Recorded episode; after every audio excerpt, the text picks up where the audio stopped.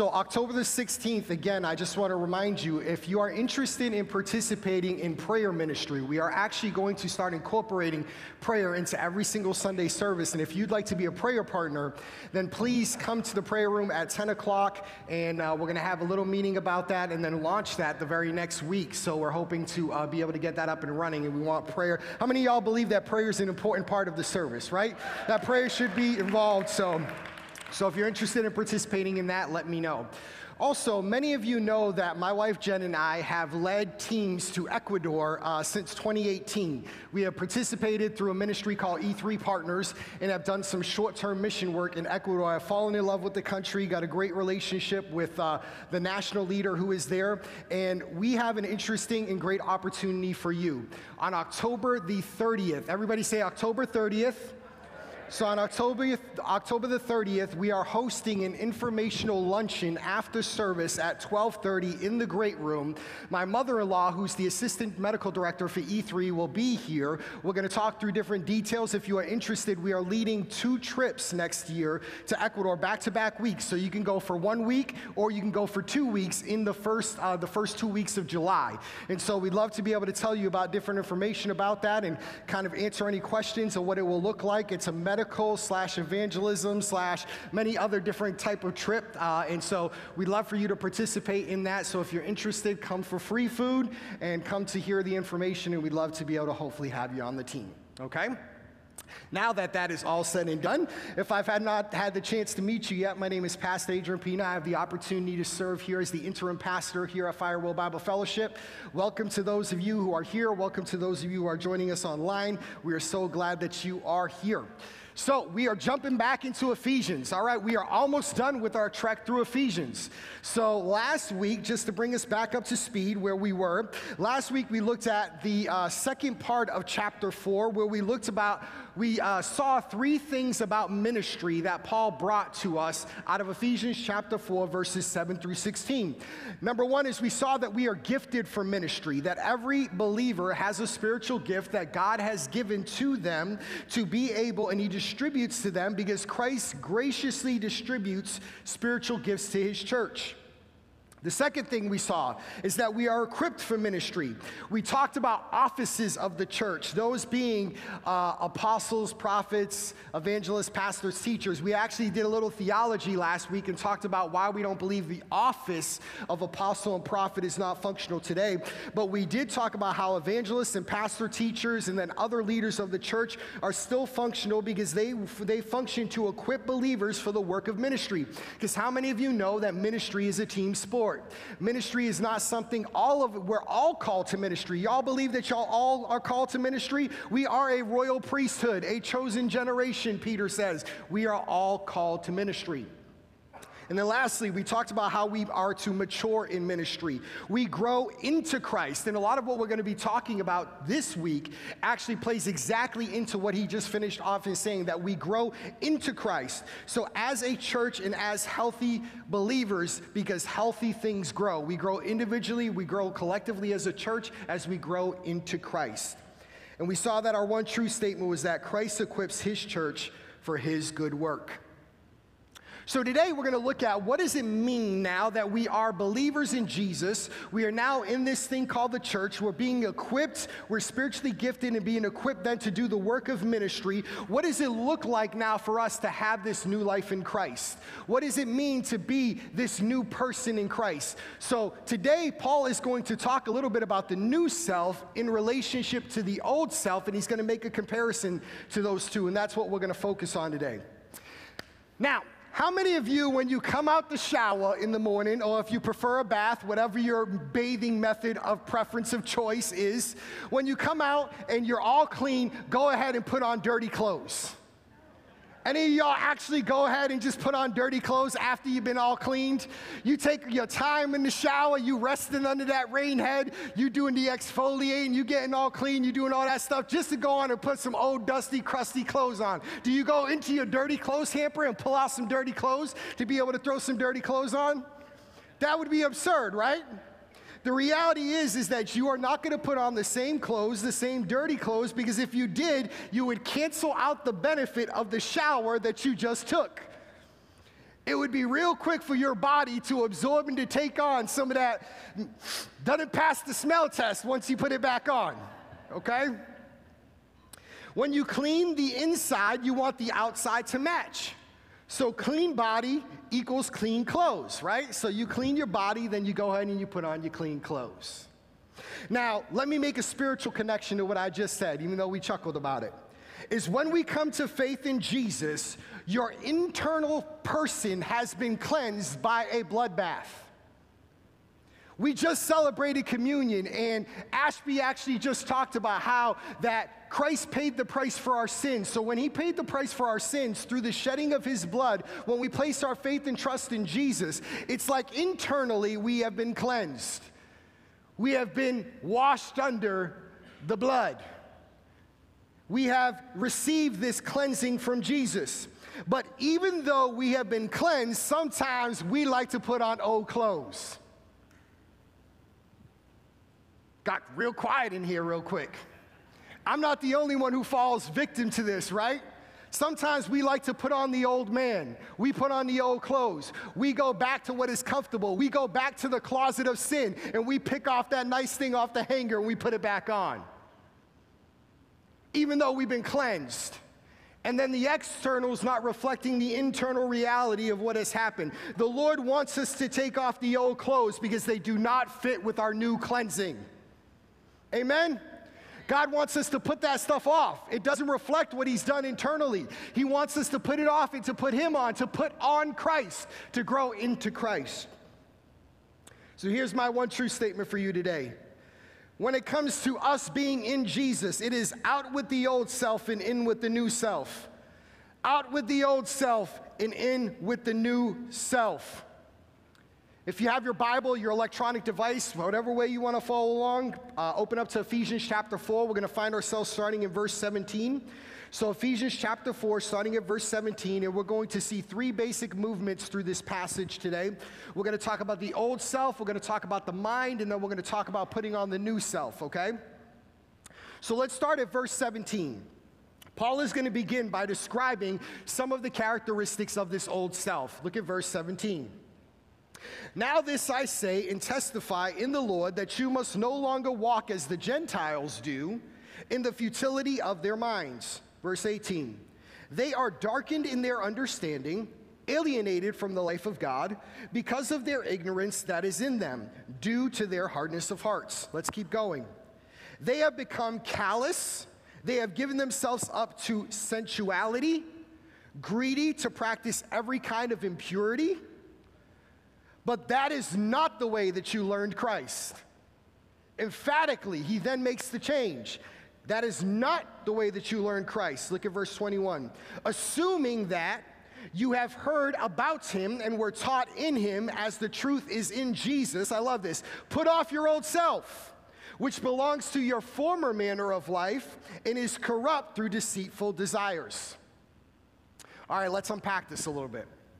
First thing I want to mention is that remember when we utilize the word Gentiles. When you see the word Gentile, it not only refers to ethnically people who are outside of Israel, but oftentimes, and in this context, it was used negatively. It was a word that was used to negatively represent uh, the lifestyle of people that were outside of the people of God, you had this blanket statement thrown of Gentiles. So Paul's saying the Gentiles had a way of living that was very much not like that they were in Christ. And he tells them about being sensual, callous, all these other different things he's talking about. So he's using this term as a negative term to describe those who are unbelievers or disconnected from the people of God. And it would seem to make sense, right? That if you're not a person of God, then your life would not necessarily reflect godly characteristics, right? So the Gentiles in Ephesus were particularly sinful. Here's a little cultural background about Ephesus. Ephesus was a leading city of commerce and culture in the Roman Empire. It was the home of the pagan temple of Diana, which was one of the seven wonders of the ancient world. Worship of Diana involved the worst immorality of pagan religion. This made Ephesus a wicked place of negative influence indeed. Temple prostitution, crime, immorality, idolatry, every conceivable form of sin abounded. Doesn't sound much different than our world today, right? And they didn't even have social media. They couldn't even put it on Twitter or TikTok. So many of the Christians in Ephesus came out of that kind of background. In contrast with that evil background, that's why Paul makes his appeal don't live like that any longer. That is not how you live in Christ. That's why he said in verse, but that is not the way that you learned Christ. Don't live like that. Don't live under idolatry, sensuality, callousness, all these other different characteristics. That is not how you learn Christ. Verse 21 and verse 22, let me just read those again. Assuming that you have heard about him and were taught in him as the truth is in Jesus, put off your former old self, which belongs to your former manner of life and is corrupt through deceitful desires. When you read that passage together, those two different verses, it makes kind of an interesting connection that we need to see here.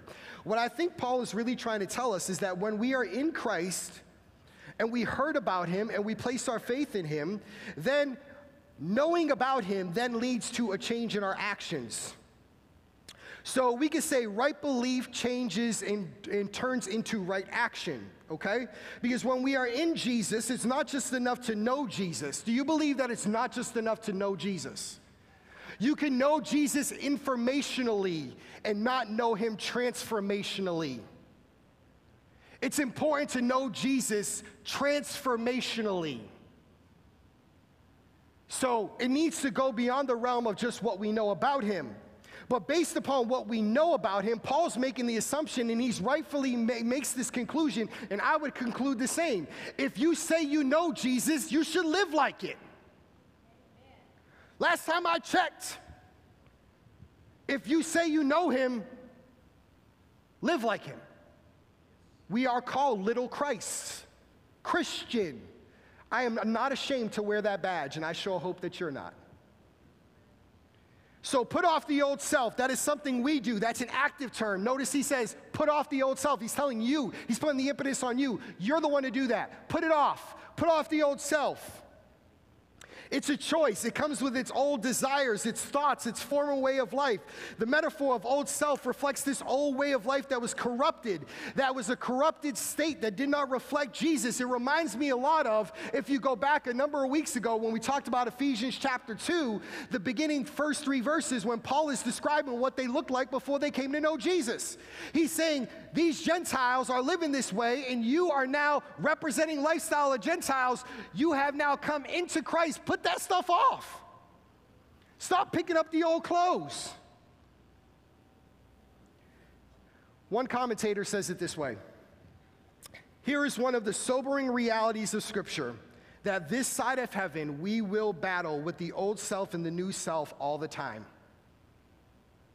Once we were saved and brought into new life in Christ has been given to us, we are new, new creations. That's an identity marker. That's 1 Corinthians 15. We believe that. We become these new creations in Christ, okay? But there's now a radical discontinuity between the new self and the old self. It's not, however, a total discontinuity. A link still remains between the old man and the new man. Do you feel that tug in that battle every day?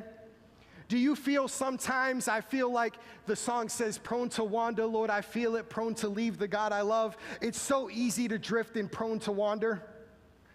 I feel that tug internally, no longer, no matter how long I've been a Christian, because as long as you wear this earth suit called flesh, you will battle with the old man. You have to make a choice to go to the closet and every day to put on Jesus, to put him on. You make that choice every single day. Every day you will have to choose to put off your old self. It's a conscious thing we have to do. Every day is a day, a new day to walk in faith. So I say that in not a judgmental way. I say that as a person who totally struggles with this reality every single day.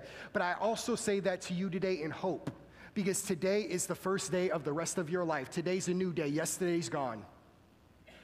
So if yesterday you put on the old self and you walked in here, praise God, you made it by His grace and mercy. You're here today, you can put on the new self today. Yesterday's gone. Don't let that dirty, rotten devil talk to you about yesterday because your identity is in Christ and you can put Him on today. Leave it where it belongs.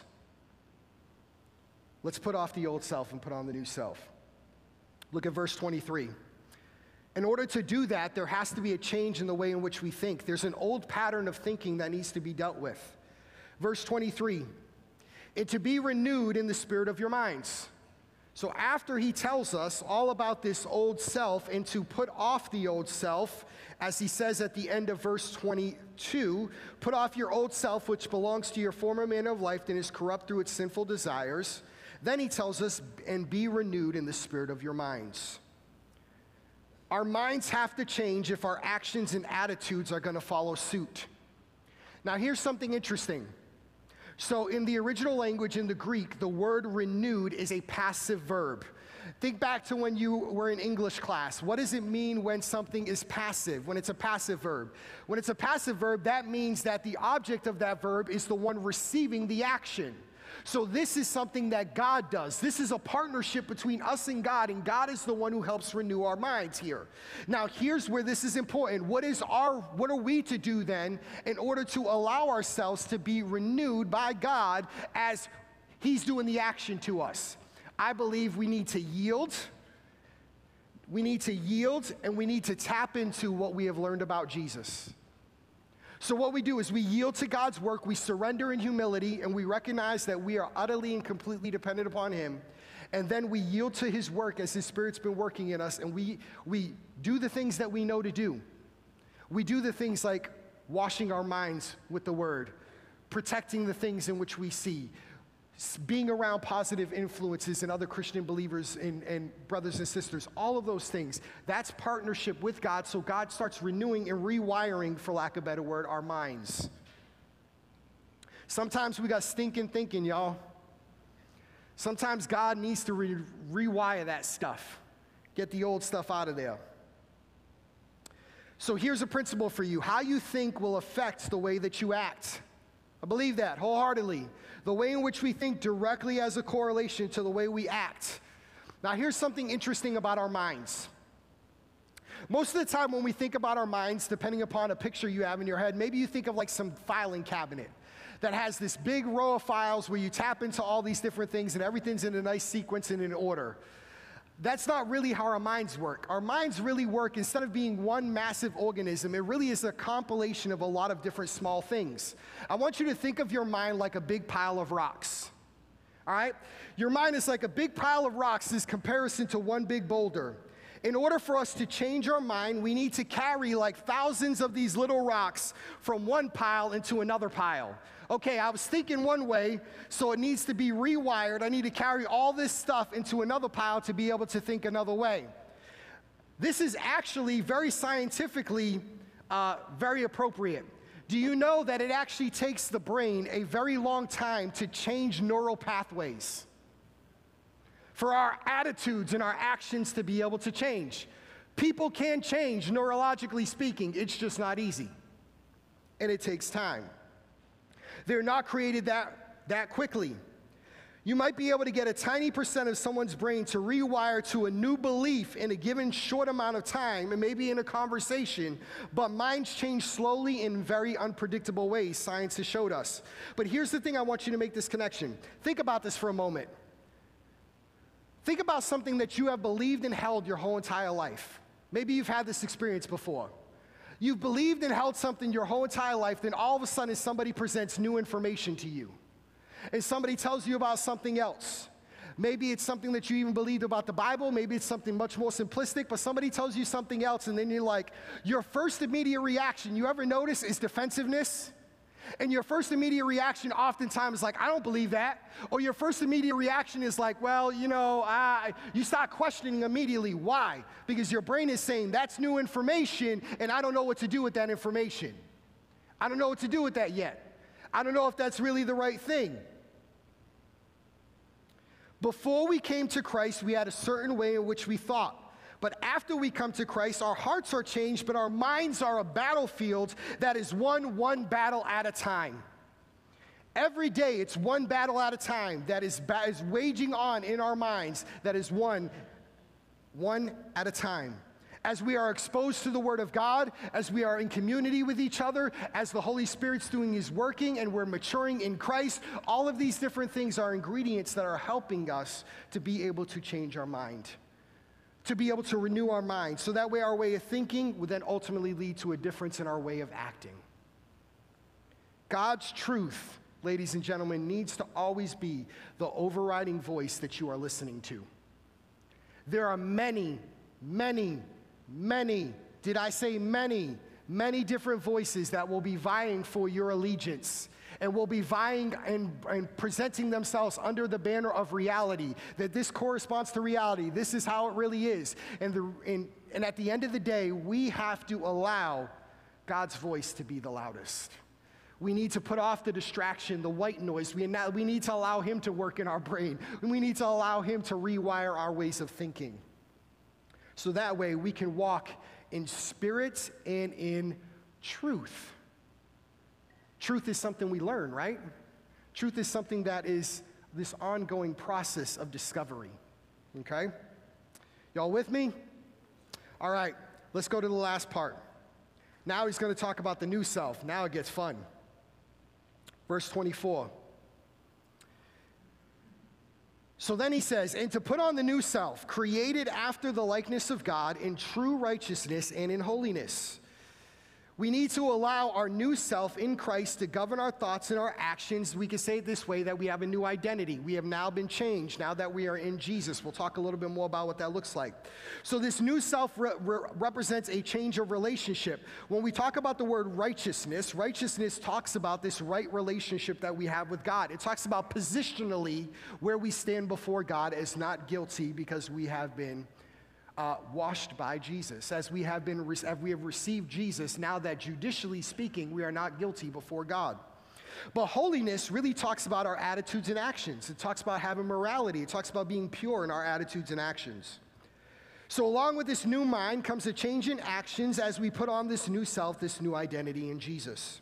Now, Paul is going to lay out what are some of those characteristics of this new self. Look at verse 25. He starts elaborating. So, therefore, having put away falsehood, that's a good one. Putting on the new self means don't walk in deceit, don't walk in lies. I think that's pretty good. He says, So put away falsehood, let each one of you speak the truth with his neighbor. Sounds kind of like what we talked about last week a little bit. How about us being able to speak the truth in love to our neighbor and to those who are in the body of Christ? Remember, he's preaching this, he's, this message is coming to a church.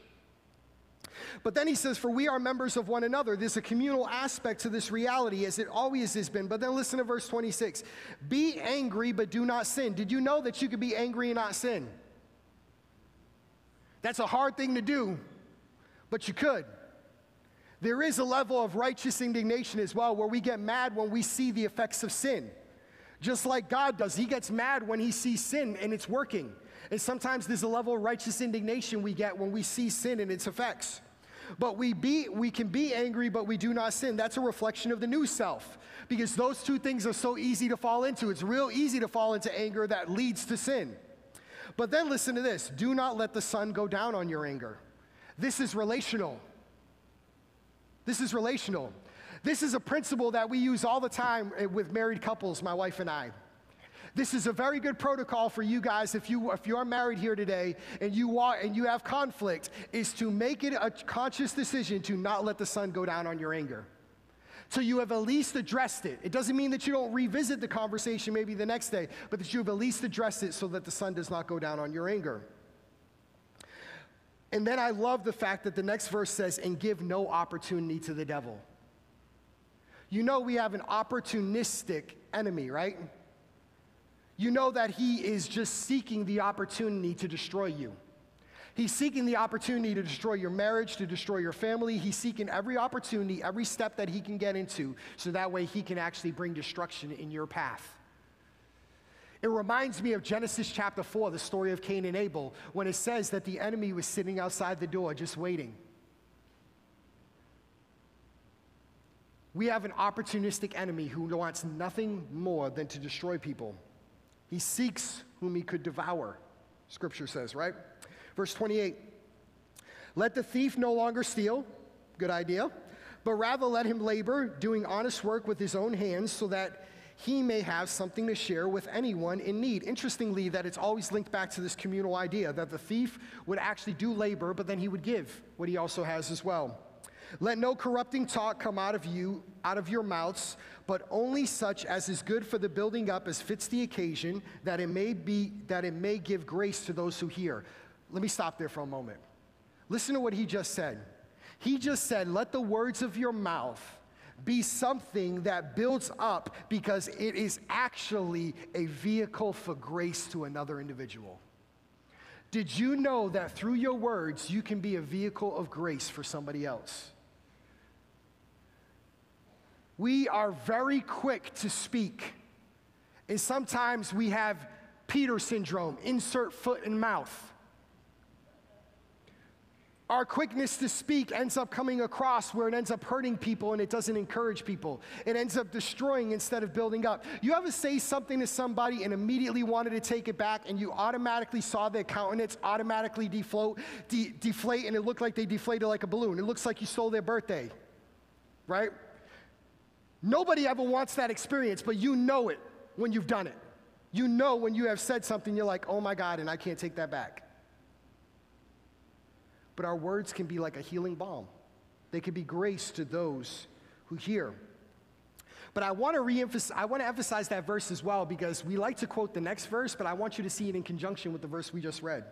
So look at the next verse. And do not grieve the Holy Spirit of God, by whom you were sealed for the day of redemption. I think it connects to this idea of our corrupting speech. So, our unwholesome words can literally impede the spiritual growth and health of a person, and it can grieve the Holy Spirit. Did you know the way that you talk and the way that you act can grieve the Holy Spirit and impede the spiritual progress of another individual? Wow. That's some heavy stuff when you think about it.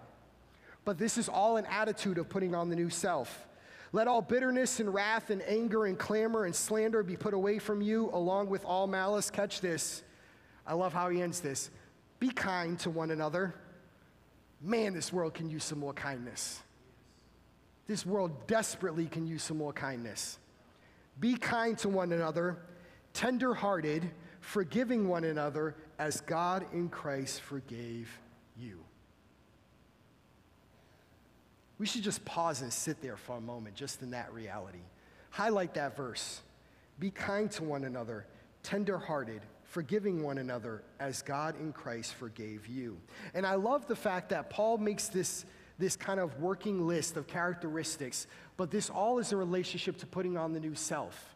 And the putting on of the new self only happens supernaturally when we place our faith in Jesus. So I think that this is only the work that God can do, and He does it in the context of His church. And He's saying, Church folk, this is what it looks like to be in Jesus. Actively, as we are working, are we putting on, we are putting on this new self, this new identity. These are some of the things that are supposed to come out of us as we are doing this thing called life together as the body of Christ. We got any clothes shoppers in the house? How many y'all like to shop for clothes? Y'all can be unabashedly unashamed. That's okay. You know, uh, some I got husbands raising hands for wives. You know, so some don't want to confess. You know, we are supposed to be truthful. So you know, let that let that go with it where it may. So that being said, if you're a clothes shopper you know, uh, there's something that makes you feel really good about when you pick out the perfect thing and it's got the tags on it and you just can't wait once you try it on in the fitting room. It's like, ooh, man, this just feels nice.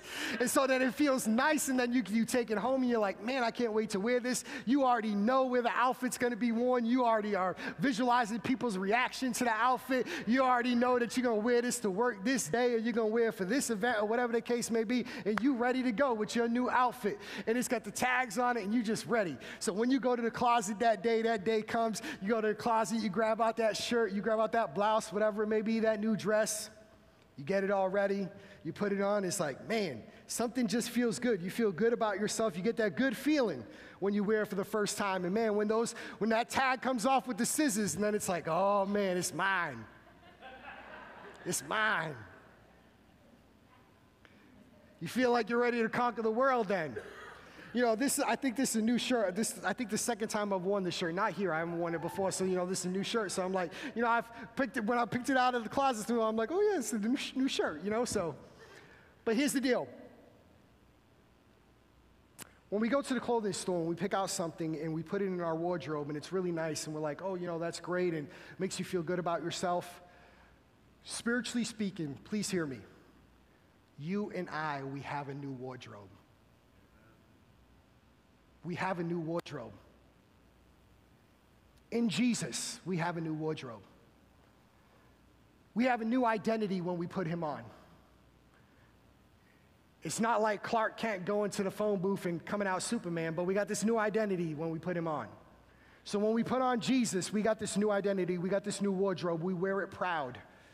We wear it as proud as it does, uh, even prouder than when you pick out that new shirt, you cut off that tag, and you're ready to rock the world. You rock the badge of Jesus even prouder because you know what? You got a new wardrobe on. The King has now clothed you. You are now clothed in His righteousness. You are now the righteousness of God in Christ Jesus. He has clothed you as a son or daughter. He has adopted you. Going back even to Ephesians 1, remember we talked about six different spiritual blessings that we have received from heaven. We receive those when we are in Christ. We are now forgiven of our sins. We are forgiven. We put that on when we're in Jesus. We are now, you know, recipients of his love. We put that on when we when we come to Jesus. In this new wardrobe, when we wear it, we have a new identity in Christ. And it's a beautiful reality. We put it on. Every day we got to tell ourselves, and every day the enemy would love to tell you something different. But every day is you have to make the choice to put off the old self. Every day you make the choice to put on the new self. And you say, No, I know what my God says about me. My God says I'm a child. My God says I am loved. My God says I am redeemed. My God says I am forgiven. My God says I am the apple of his eye. My God calls me a friend. He calls me all of those things. So I put it on in Jesus. And I receive it. I wear it. I believe it. Because that's who I am. Faith is a choice. He is your new wardrobe. There's a lot of voices internally within you and externally that will try to influence you and tell you, but his voice needs to be louder. When I think about this, I think about what Paul says in verse 15 earlier in the book of Ephesians, in chapter two, uh, in this passage, where he talks about that we are to grow up in every way in him who is the Christ, who is the head, into Christ. We are to grow up into him in every way in him who is the head, into Christ. When we grow into Christ, we put on this new self. We put on the identity that He gives us. We allow Him to speak for who we are. We don't allow our minds, we don't allow the world, we don't allow the enemy, we don't allow all these different things, these external and internal voices, to speak to who we are because we are new creations in Christ, because we are destined for another place, because our citizenship here on the earth is but temporary, because my citizenship belongs somewhere else, because I belong to a king and I've been clothed with His his righteousness. Put on the new self. Let me summarize this for you. So, our one true statement today is that when we are in Christ, it is out with the old self and in with the new self. Don't put on the old clothes. Don't go back to the closet of sin in that way and put that old stuff on. We have this new self in Jesus. We talked about the old self as he contrasted that with our old way of thinking. And Paul's saying that's not how you learned in Jesus. That's not how you learned in Christ. That's the way of the Gentiles. That's the way of the unbeliever. Don't live that way. Put on the new self with all these various different characteristics. So that way, that reflects the internal, then reflects externally as well. As we have been washed internally, we then reflect that through attitudes and actions. So, how can we put this into practice? Number one is we need to change our thinking. We need to change our thinking. Your mind is a battlefield. Every single day, you're waging a war in your minds. Remember, I said that it takes a long time sometimes for our neural pathways to be reconnected. You know, another way I could say that more simplistically is you know that they supposedly say it takes about two weeks to develop a new habit a new habit's essentially a change in action, right? It still takes a lot. And then when you break that chain, it feels like you start all over again, right?